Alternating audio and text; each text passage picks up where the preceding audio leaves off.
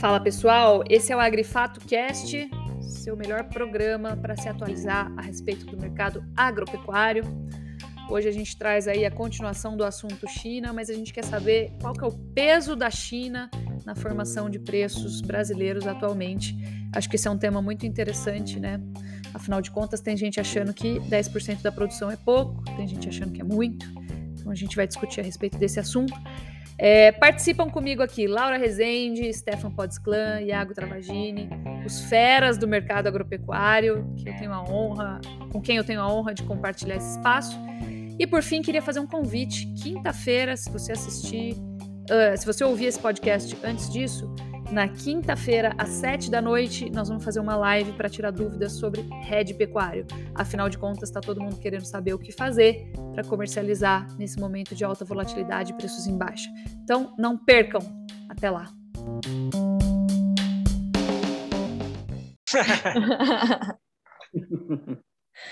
Vou começar a gravar aqui, que senão a gente fica falando creme e não está no ar. É, gente, China está levando aí mais ou menos 15% da produção brasileira, isso varia um pouco de mês para mês, mas é um.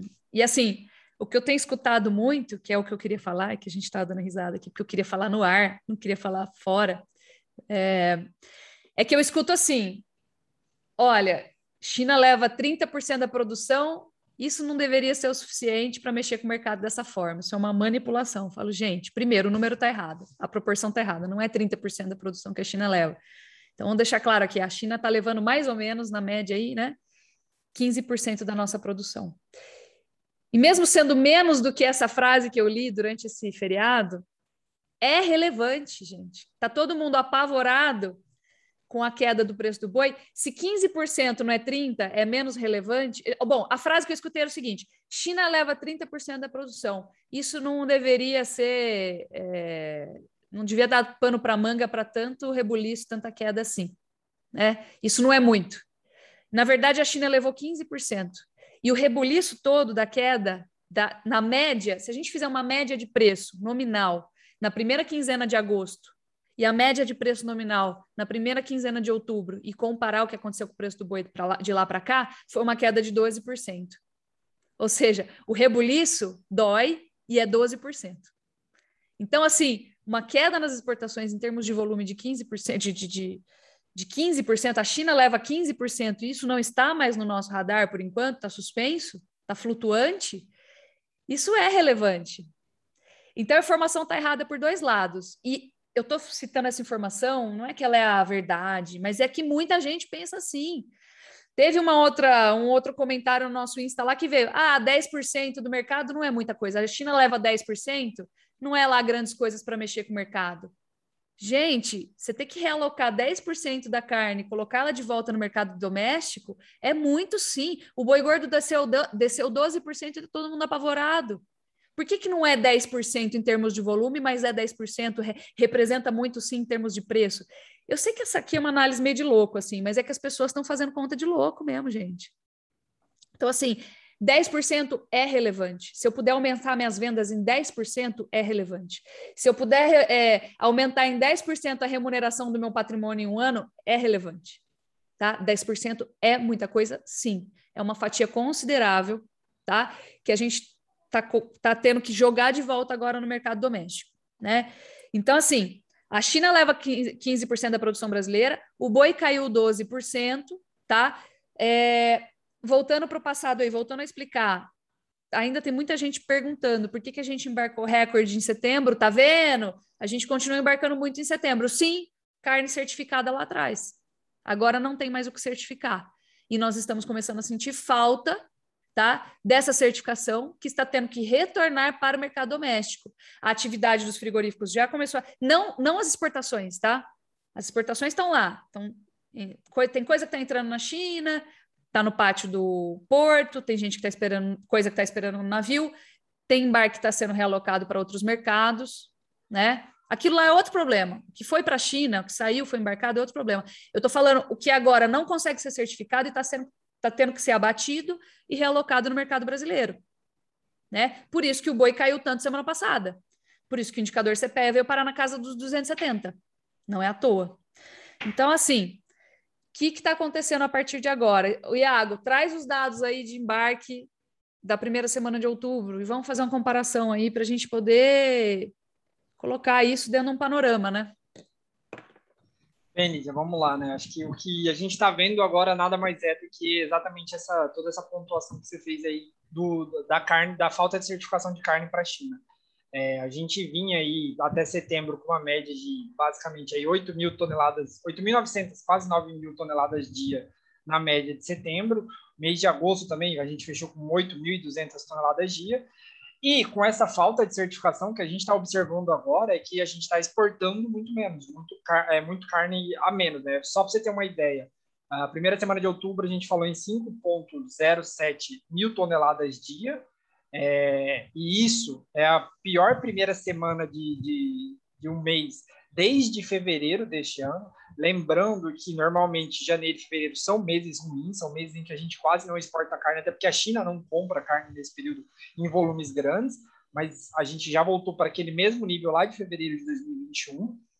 E considerando a média da primeira semana de, dos últimos 10 meses, né, do, do, do, ano de, do ano de 2021, a gente está com uma queda aí de 34% é, da média diária. Na né? primeira semana de outubro está 34% pior do que a média das primeiras semanas de 2021. Então, mostra que sim, a gente está sentindo agora, todos os números estão vindo agora, mas a gente já está sentindo reflexo de tudo isso, né? Essa informação mercado... é muito relevante, cara. É muito relevante. 34% mercado... mais baixo do que a média das primeiras semanas de 2021. Exatamente. O mercado ele está justamente agora tentando se readequar a essa nova realidade, porque já faz um mês, a gente não voltou, e por isso eu particularmente acho que a, a, a junção de um abate muito reduzido em setembro. Então, a gente teve sim uma restrição de oferta durante o mês de setembro. O pecuarista segurou gado quanto pôde, ao mesmo tempo em que as indústrias seguraram abate, é, e isso está voltando agora para o mercado. Então, assim, as férias coletivas estão acabando em diversas indústrias frigoríficas que deram férias coletivas durante o mês de setembro. O pecuarista já não tem como manter o animal no confinamento no, é, por, mais, por mais tempo, e por isso a gente está vendo essa desvalorização da arroba, na minha percepção agora. Tem é uma coisa muito importante: os dados de abate, o peso médio da carcaça do animal abatido. Nós vamos confirmar se esses animais passaram mais tempo no coxo ou não, hora que esses dados saírem. Né? A gente sabe isso por, por conversar com as pessoas, né? É, inclusive já falei aqui, né? Teve até é, familiar, né? Mandando oh, minha mãe chama Maria Helena, né? Ô Maria Helena, pergunta para a Lígia aí se eu seguro mais esses boi ou não. Já está com mais de 100 dias de coxo, está estourando. Você acha que vai melhorar? Então, assim, gente, isso é sintomático, entendeu? Isso é sintomático de que tem muita gente fazendo isso e a gente sabe que tem.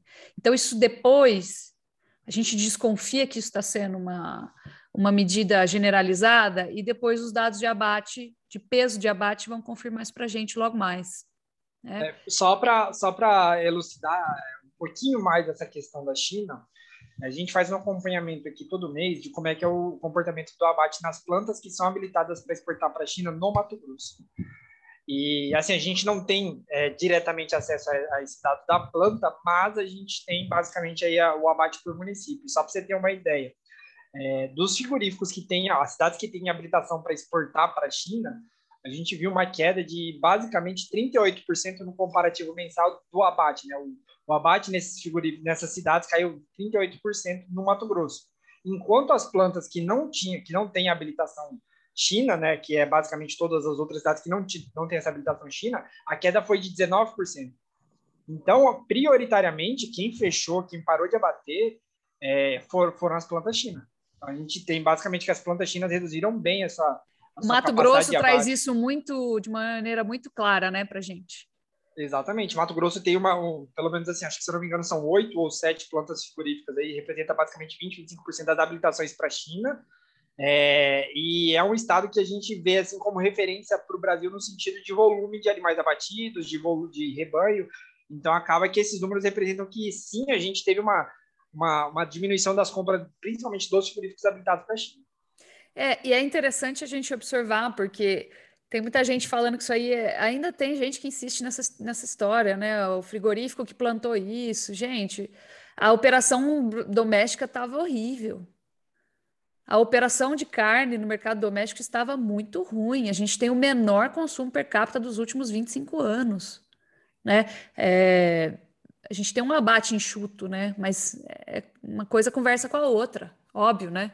A gente não pode ter um abate grande e um consumo per capita muito baixo, exportando 30%, né? que é uma proporção recorde. Mas no frigir dos ovos, o frigorífico ele agora começa a perder porque ele não consegue embarcar mais, né? E ele estava ganhando em dólar e o dólar acabou de, exportar, de explodir de novo. Só falar um, um relato aqui, Lígia, é, de, um, de, um, parceiro nosso. É, até um abraço para ele, Onésio. É, e ele falou exatamente assim, Iago, tem uma situação muito é, triste, assim, do ponto de vista até para os frigoríficos, porque ele tinha uma carne negociada em dólares a um valor acima do mercado interno, e na hora que ele foi tentar negociar essa carne no mercado interno, ele basicamente recebeu uma oferta de 20%, 30% a menos.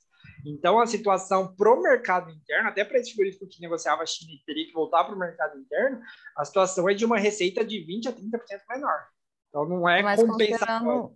Mas considerando o dólar alto, né? Exatamente. Exatamente. E, e, uma... E aí, Fala aí, dá, dá para a gente fazer um paralelo aqui também é, com essa questão de do, do, do mercado interno não está absorvendo, né? A gente está vendo a carcaça casada do boi aí também nas mínimas, falando que de dois meses atrás estava na casa de 19,50. Agora a gente bateu o último dado que a gente tem aqui do dia 8 a 18,64. Caiu bem. Então, caiu bastante. Mas não caiu tanto quanto o boi. E aí tem uma informação importante. Vocês lembram daquela relação de spread, né? E para quem está nos ouvindo aqui, eu vou até descrever o que, que é. É a diferença entre o preço da arroba e a carcaça no atacado. Por quê? Porque nem todo frigorífico trabalha com carne desossada, né? Então a gente trabalha sempre com o preço da carcaça porque abrange, acaba abrangendo todo mundo aí. E muitas vezes nem compensa desossar, né? Porque a relação está muito ruim. Então a gente vê um comércio preferencial aí da carcaça, né? Mas vamos lá. É, normalmente essa diferença ela é negativa historicamente. Em 2017 ela se tornou positiva, ou seja, o frigorífico estava aferindo um lucro, vamos falar bruto, tá? Não líquido ainda, porque eu não sei aí quais são as contas do frigorífico, cada indústria tem sua conta, seu nível de endividamento, sua, seu passivo trabalhista, sua taxa de juro, etc. Mas, enfim, comparando um preço com o outro, ou seja, quanto que o cara paga pela roupa e quanto ele vende a carcaça, normalmente a carcaça é mais barata. E depois ele positiva essa operação através da venda de couro, sebo, miúdo, subprodutos, às vezes a carne desossada.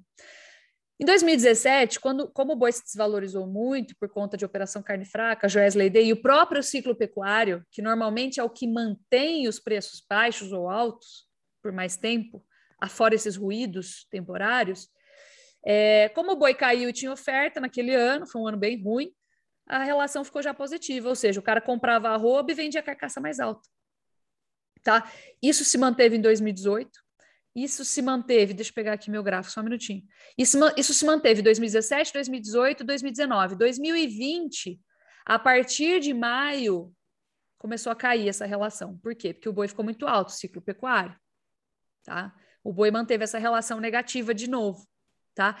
E agora, pela primeira vez, vamos pegar em 2021, ó, janeiro, fevereiro, março, até setembro essa relação foi negativa. A média de 2021 é que a carcaça estava valendo 5,5% menos do que a arroba do boi. Tá? Ou seja, o mercado doméstico estava ruim. Eu não considero exportação nessa conta. O mercado doméstico estava ruim. A gente teve uma, um resultado parcial, primário, mais baixo do que isso só em 2008, 2007, 2008. Então, foi o pior resultado da história até 2008. Tá? Depois disso, foi melhor. Ou seja, 2021 o mercado doméstico foi muito ruim, né? Tá, volta, que eu acho que eu estou dispersando todo mundo. O primeiro mês positivo de 2021 tem sido agora outubro. Por quê? Porque o boi caiu. frigorífico, né? Pensando na operação de atacado de mercado doméstico. Porque uhum. o boi uhum. caiu e o atacado não caiu tanto. Então a operação voltou a ficar positiva na média 1,6%. Só para vocês terem uma ideia. Então, é, assim. Aí, Lídia, é, só para. É, é, exatamente, acho que a, que a gente até tinha falado anteriormente. Eu acho que agora sim a gente tem pelo menos uma referência de suporte para o boi gordo. Exatamente. Perfeito. Aí que eu queria chegar, cara. Agora a gente tem uma referência de suporte Se a gente fizer análise gráfica, lá tem um suporte em 268, que é próximo desse 270. Vem em linha também, com ponto gráfico aí de suporte. Vamos ver como é que continua. Novamente, espero que China volte, espero que China volte. Voltou ainda? Não. Tem N possibilidades, cada lote vai ser tratado individualmente, pelo que a gente já entendeu lá, né? E assim vamos. E assim uhum. vamos. Estamos esperando. Eu acho que da, da, das notícias, assim, a gente vê uma, uma, uma, sucessão de notícias ruins, né? E eu acho que pelo menos agora a gente, pelo menos, tem uma notícia, diria, menos pior, porque a gente está estabelecendo agora basicamente uma, um suporte para o boi gordo. É óbvio que eu acho que a gente vai ter que avaliar como é que vai ser o desempenho dessas próximas semanas da, das vendas na, da, do mercado interno, né? Mas aparentemente a gente já tem um, um suporte bem relevante aí para o boi gordo, uhum. principalmente no mercado físico, eu diria, nesse patamar atual aí, 268, 270. É, talvez, gente, o mercado estivesse precisando se reequilibrar, não dessa forma traumática. Porque, mas Sim. pensando dessa forma, por quê? Porque o consumo doméstico está muito ruim e a inflação vai continuar pressionando. E assim, a inflação prejudica muito, né, o consumo de carne bovina. Então, tava, o mercado atacadista estava muito esticado não estava saudável, né? não estava trabalhando de uma forma saudável. Infelizmente, a operação pecuária também ficou assim muito prejudicada, principalmente essa operação de engorda de segundo semestre. Tem muita gente tomando prejuízo, porque pagou R$ 3.400 na reposição, somou aí mais uma diária de 190, 115 dias de R$ 22, 25 reais. E assim, você não fecha essa conta mais com os valores atuais. Então, assim, é muito ruim para o setor nesse sentido, né? E isso vai tirar o apetite aí da cadeia em continuar engordando, pelo menos agora no curto prazo. Só que isso vem em linha também com, na minha visão, o ciclo pecuário, né? Você só consegue imprimir uma baixa dessa e dessa magnitude é, quando a gente tem um pouco mais de oferta de gado, tá? Uhum. Eu acho que aí dá para falar um pouquinho de ciclo pecuário, que a gente já vem falando há um tempo, né, Iago, de, dessa inversão do ciclo. Posso é... só fazer um parênteses, sim. Laura, para você entrar ah. nesse assunto? Desculpa, eu estou muito faladeira hoje. Mas é o seguinte. É, olha que interessante, né? Ah, e como que eu faço para consertar esse prejuízo? Não tem jeito, gente. Estanca a sangria, bota a viola no saco e vamos para a próxima. Nós vamos ter que encarar esse mês ruim, ou esses meses, dois meses, esse esse, esse resultado bimensal aqui ruim, esse bimestral, desculpa, ruim, botar a viola no saco e pensar daqui para frente, porque não tem conserto porque já aconteceu, tá? O que já uhum. aconteceu ficou para trás. Uhum. E aí uhum. acho que a gente pode entrar no panorama da reposição. E aí toca o barco, Laura, porque é daqui para frente que importa, gente. O, o passado sim, sim. já foi. Com certeza. É, e é muito o que a gente está fazendo com os nossos clientes agora, né? A gente está alinhando muito esse discurso com todo mundo de que o que foi feito já foi feito. Infelizmente, não tem como a gente entrar agora e querer uma roupa, vender uma roupa de 330, quem não fechou ainda. Então, vamos estancar a sangria e vamos para a próxima operação, tentando recuperar um pouco aí. E aí, uma das oportunidades que a gente teria para recuperar um pouco essa margem que foi perdida nessas operações é, de agora ou passadas aqui, seria comprar uma reposição mais barata também. É, a gente está vendo agora os preços CPEA, os mais baixos desde março desse ano. É, historicamente, a gente vê é, final de agosto, setembro, os preços já no movimento é, de queda, de, de, queda não, perdão, de alta, né, de subida de preços de, de animal.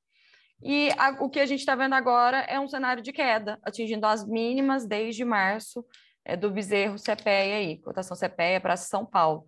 Então, é mais um indicativo que a gente tem de inversão de ciclo pecuário, né? De a, a, é, reposição no geral, tanto boi magro quanto bezerro, caindo um pouco as cotações aí, pode ser uma possibilidade também do pecuarista enxergar movimentos para dar uma margem melhor, é, conseguindo comprar essa reposição um pouco mais barata. A gente não acredita ainda, né? Eu, acho que pode até falar um pouco melhor disso, mas é, esse, essa inversão está começando agora, está no início, o pico vai ser é, um pouco mais 2022, 2023, que a gente vai ter realmente os preços dos bezerros melhores, mas pode ser um momento para a gente já realizando algumas compras, pensando em garantir margem na frente com preços menores.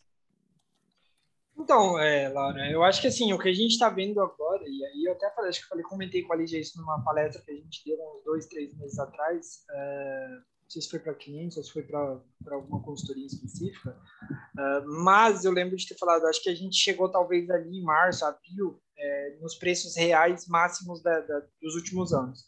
É, eu já vi a inflação comendo o poder de compra do pecuarista naquele momento, em agosto, é, é, do criador, né?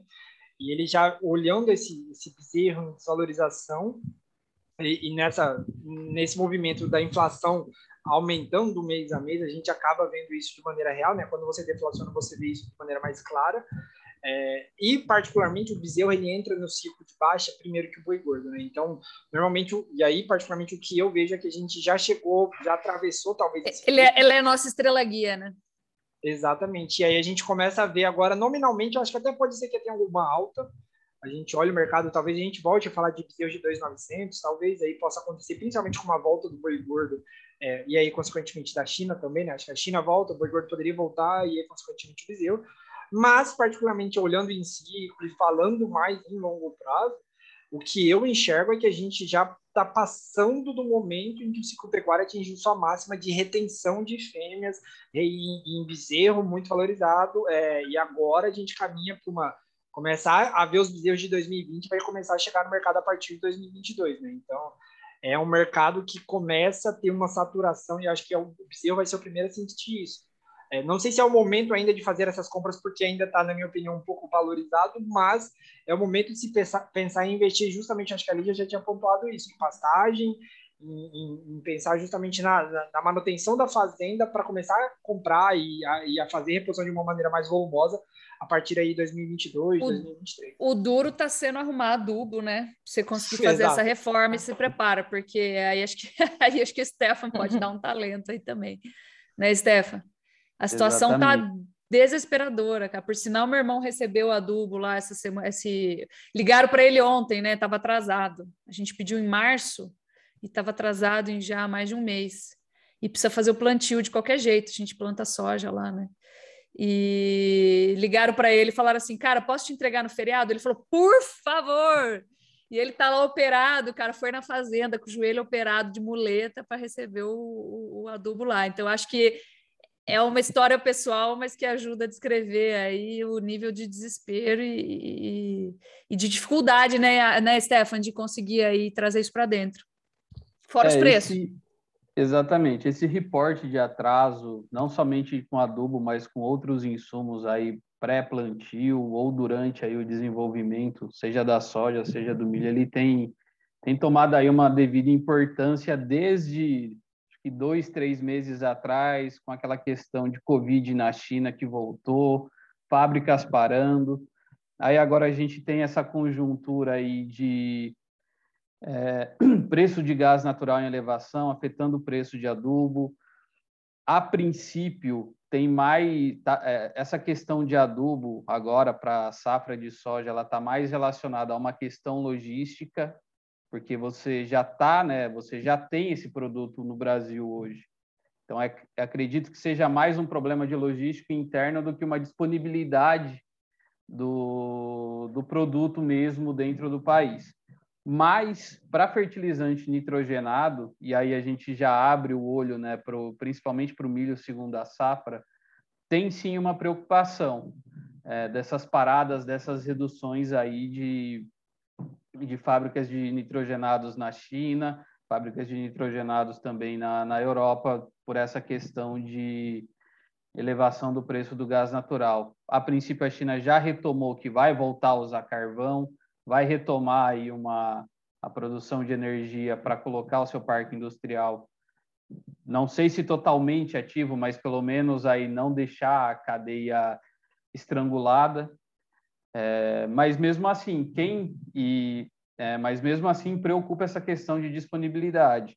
E também, né, como a gente tem visto é, alguns reportes que saem aí em algumas notícias, é, preço do adubo tem semana aí que você já vê o preço subindo 200, 300, até 500 reais, especialmente fertilizante à base de, de nitrogênio. É, Para quem não comprou e não fez a trava também, isso, isso é um fator de complicação, porque a gente está vendo também preço do milho em queda.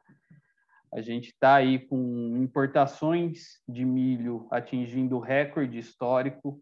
O mês de setembro foi recorde histórico.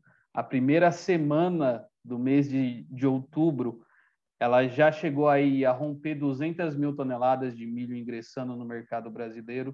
É metade do que entrou no mês de setembro. Quando eu olho o histórico de importação de milho do Brasil, a gente tem aí da ordem de 42, 43% do volume de milho importado, ele acontece no último trimestre do ano. Então, a gente vê milho chegando, estamos vendo o mercado ceder um pouco mais. Ao mesmo tempo, a gente tem o dólar operando nesse nível de 5,50 que está dando um pouco de margem para o exportador tirar milho do Brasil e levar para fora. Quando eu olho a conjuntura total, da. Quando eu, total. quando eu olho o preço. É, quando a gente olha, pô, mas esse, essa época era para Estados Unidos, Ucrânia, tá, tá exportando, sim. Só que quando eu olho, né, o preço do milho nos Estados Unidos está mais caro que no Brasil, pelas questões de clima, no, pelas questões logísticas nos Estados Unidos. Colheita já está quase aí batendo 50% nos Estados Unidos de milho, também de soja. Mas voltando para o milho, a Ucrânia, né, a princípio vinha com uma boa safra, parece que está tendo alguns problemas climáticos, um excesso de chuva que está atrasando a colheita, isso levou o preço do milho na Ucrânia e o milho brasileiro voltou a ser competitivo. E a gente tem do milho aqui no mercado interno rodando aí a níveis de 90 reais a saca base Campinas. Esse câmbio no médio prazo, se continuar, não vai ajudar muito, né, Stefano? Não, não vai ajudar muito. É a gente pode ter aí o, o encarecimento né, dessa, dessas importações, isso provavelmente vai ajudar a sustentar aí preço no mercado interno. A gente vai voltar a ter aí um equilíbrio. Milho, da mesma forma que a gente vai ter bastante milho entrando no país, a gente vai ter aí um, uma janela aí para o exportador também continuar retirando milho do Brasil. Só que em contrapartida de, de toda essa salada, né, Lígia, tem o, a gente tem um, uma notícia aí boa, né, positiva para o Brasil, que é o enfraquecimento do Laninha. Saiu semana passada um, uma nova rodada, uma atualização mensal do, dos modelos climáticos que mostram aí pelo menos uma estabilização e uma indicação de que o Laninha está enfraquecendo. Isso a gente já vê nos mapas do, de previsão mensal do NOAA que os desvios de precipitação aí, né, os desvios negativos de chuvas, chuvas menores, é, elas estão elas estão se desfazendo, né? Ou seja, a gente está entrando numa tendência de normalidade para as chuvas aqui no Brasil, especialmente a região centro-sul. Não está descartado ainda um período de pequena intensidade aí agora entre final de outubro, mês de novembro, especialmente no Rio Grande do Sul mas traz aí uma boa expectativa para a safra de verão. E da mesma forma, quando a gente olha milho segunda safra, melhor ainda a expectativa. Plantio da soja está no 12, né? Teve um excesso de chuva aí, para, um pouco no Paraná, que atrapalhou um pouco, mas Mato Grosso já ultrapassa 20% de área plantada. Quando eu de soja, né? Quando eu quando eu projeto isso para milho para milho segunda safra em Mato Grosso, só aí a gente já tem quase 35% da área de milho que Qual que é a média normalmente, Stefan? Desculpa a minha ignorância para esse período. A tem média... uma, uma média para a gente comparar? Tenho, tenho sim. Mas assim, o ritmo de exportação, de exportação não, de plantio, ele tá, tá na máxima. A gente tem uma média. Mesmo com esse anos... problema, com insumos. Sim, o plan... a média dos cinco, Imagina se não tivesse. anos de plantio tá, é de 12% da área. Uhum. Até sexta-feira já estava em 20%. Está mais acelerado que o ano 2019, 2020, que a safra 19 e 20, que foi o ano histórico de, de ritmo mais acelerado de plantio. Então, assim, tudo está correndo no campo de uma forma é, tranquilizadora. Bem fluido, pra, assim, né? É, bem fluido para plantio. O, só a região Nordeste, que ainda não iniciou plantio, é, por uma questão de clima também, as chuvas voltaram ainda de forma muito pontual, mas as próximas semanas aí já indicam uma tendência boa. Uhum. E a surpresa que a gente teve aí dessa semana foi o, o SDA fazendo aí umas manobras, revisando safra de três anos atrás, trazendo aí, né, além da elevação da safra norte-americana de soja e milho para esse ano, ele trouxe aí revisões da safra 19 20 e 20 21, tra é, trazendo um novo cenário aí de estoques globais, tanto de soja quanto milho, relativamente mais confortáveis. Isso traz aí uma pressão né, negativa de preços em Chicago, que a gente viu acontecer durante essa semana. Chicago, para a soja, agora no contrato de novembro, ele já rompeu aí o, o, o suporte de 12 dólares o bushel safra norte-americana, safra brasileira continuando desse, desse, com essas boas perspectivas, podemos ver a soja aqui no Brasil a preços mais baixos. Tudo bem que a gente tem o dólar ainda para combinar mais nessa, conta, mas a gente tem visto preços aí rodando rodando aí a níveis bem mais baixos do que a gente viu no primeiro semestre. E, e, assim, é aquele desenho, né? Quem não aproveitou o primeiro semestre fez boas oportunidades lá quando a soja bateu 14, 17 dólares por bushel, que era um momento interessante de se fazer hedge, né, para essa temporada 21-22, teve aí um bom acerto na, na estratégia. Mas a gente ainda conta aí, né, safra dos Estados Unidos ano que vem, Vamos ver o que vai acontecer na Argentina agora que ela vem junto com o Brasil. Mas a princípio aí a gente tem uma sinalização de preços mais baixos, tanto para a soja quanto para o milho para o ano que vem. Interessante isso, porque dá uma sensação de um pouco de alívio aí para o custo no ano que vem, né? Pelo menos que ele não consiga acompanhar essa inflação.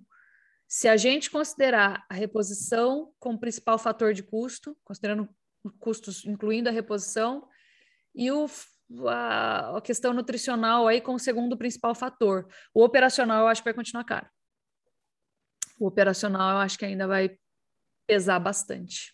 É, e ainda mais considerando, né, Lígia, os investimentos desses últimos três anos uhum. em melhoria da, da propriedade, né, melhoria de maquinário, investimento em pastagem, quem fez aí optou por fazer uma intensificação da atividade pecuária vai ter aí, vai ter que enfrentar aí para o próximo ano, né? Especialmente aí a gente vê o a princípio o adubo sendo o principal vilão dessa alta de custos.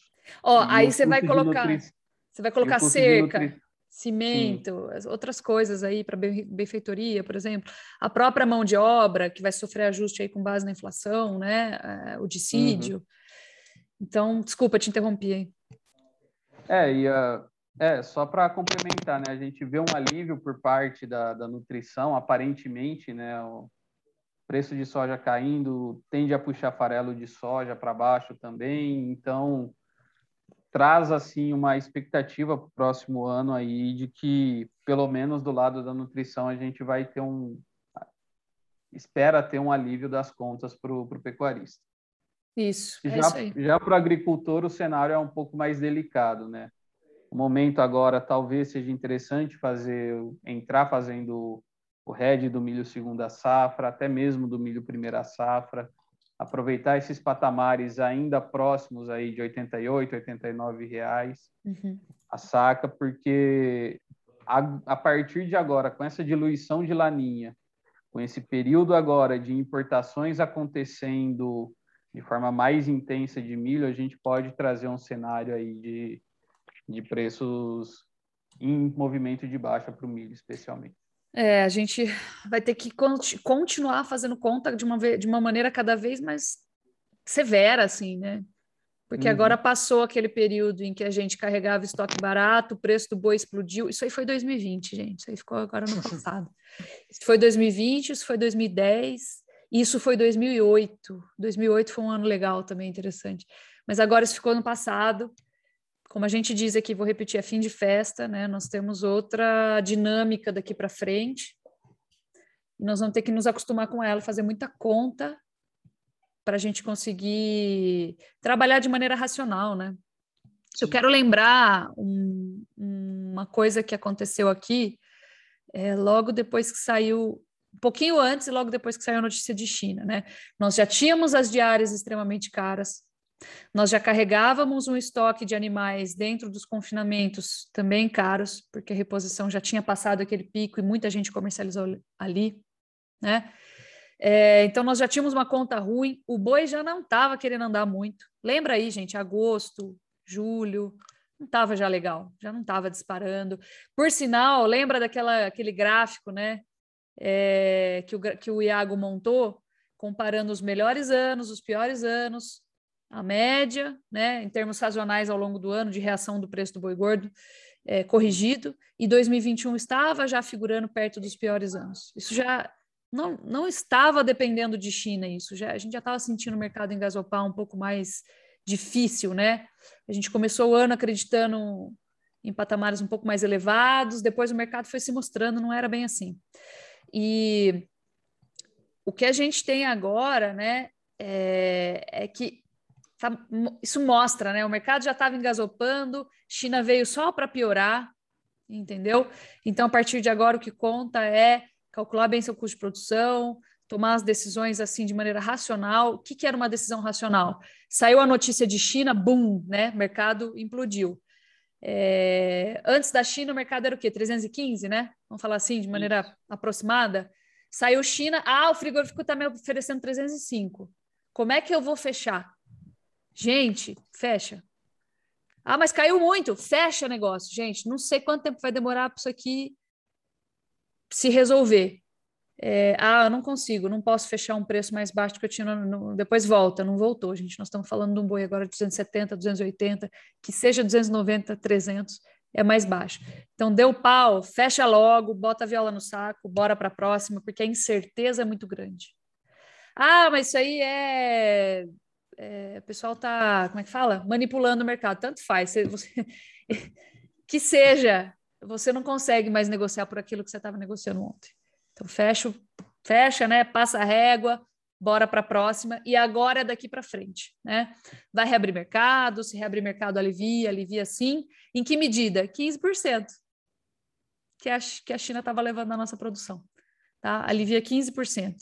O resto ainda vai ser regido aí por ciclo pecuário, e a gente está observando que o ciclo pecuário está batendo a porta porque já estava nesse clima antes da China aparecer com esse problema, ou de a gente mesmo ter aparecido com esse problema e, e consequentemente, ter tido que suspender a China, né? Então, acho que é mais ou menos por aí. É, acho que é o que tinha para falar para hoje, né? É, Lígia, só para avisar o pessoal aí, é, não sei se o pessoal gosta do Instagram, mas vai ter live no Instagram, acho melhor você avisar eles. Vamos, vamos. Eu, eu ia avisar na abertura aí, que, eu, que a gente acaba ah, gravando tá. depois, mas não tem problema. Vamos reforçar, então, reforçando o convite. Quinta-feira, sete da noite, vou fazer uma live no Instagram. Tá todo mundo muito preocupado com o Red. Vamos tirar dúvidas sobre Red, tá bom? E eu acho que vai valer a pena. Né? O que, que faz agora? Já caiu muito, fecho nesses patamares baixos, uso put, a put está muito cara, como que funciona, a partir de quantas cabeças eu consigo fazer, o que, que significa fazer head de bezerro, o que, que significa fazer head de boi gordo em, sei lá, Lucas do Rio Verde. Então, head de insumos funciona também. Tirem suas dúvidas, eu vou estar à disposição.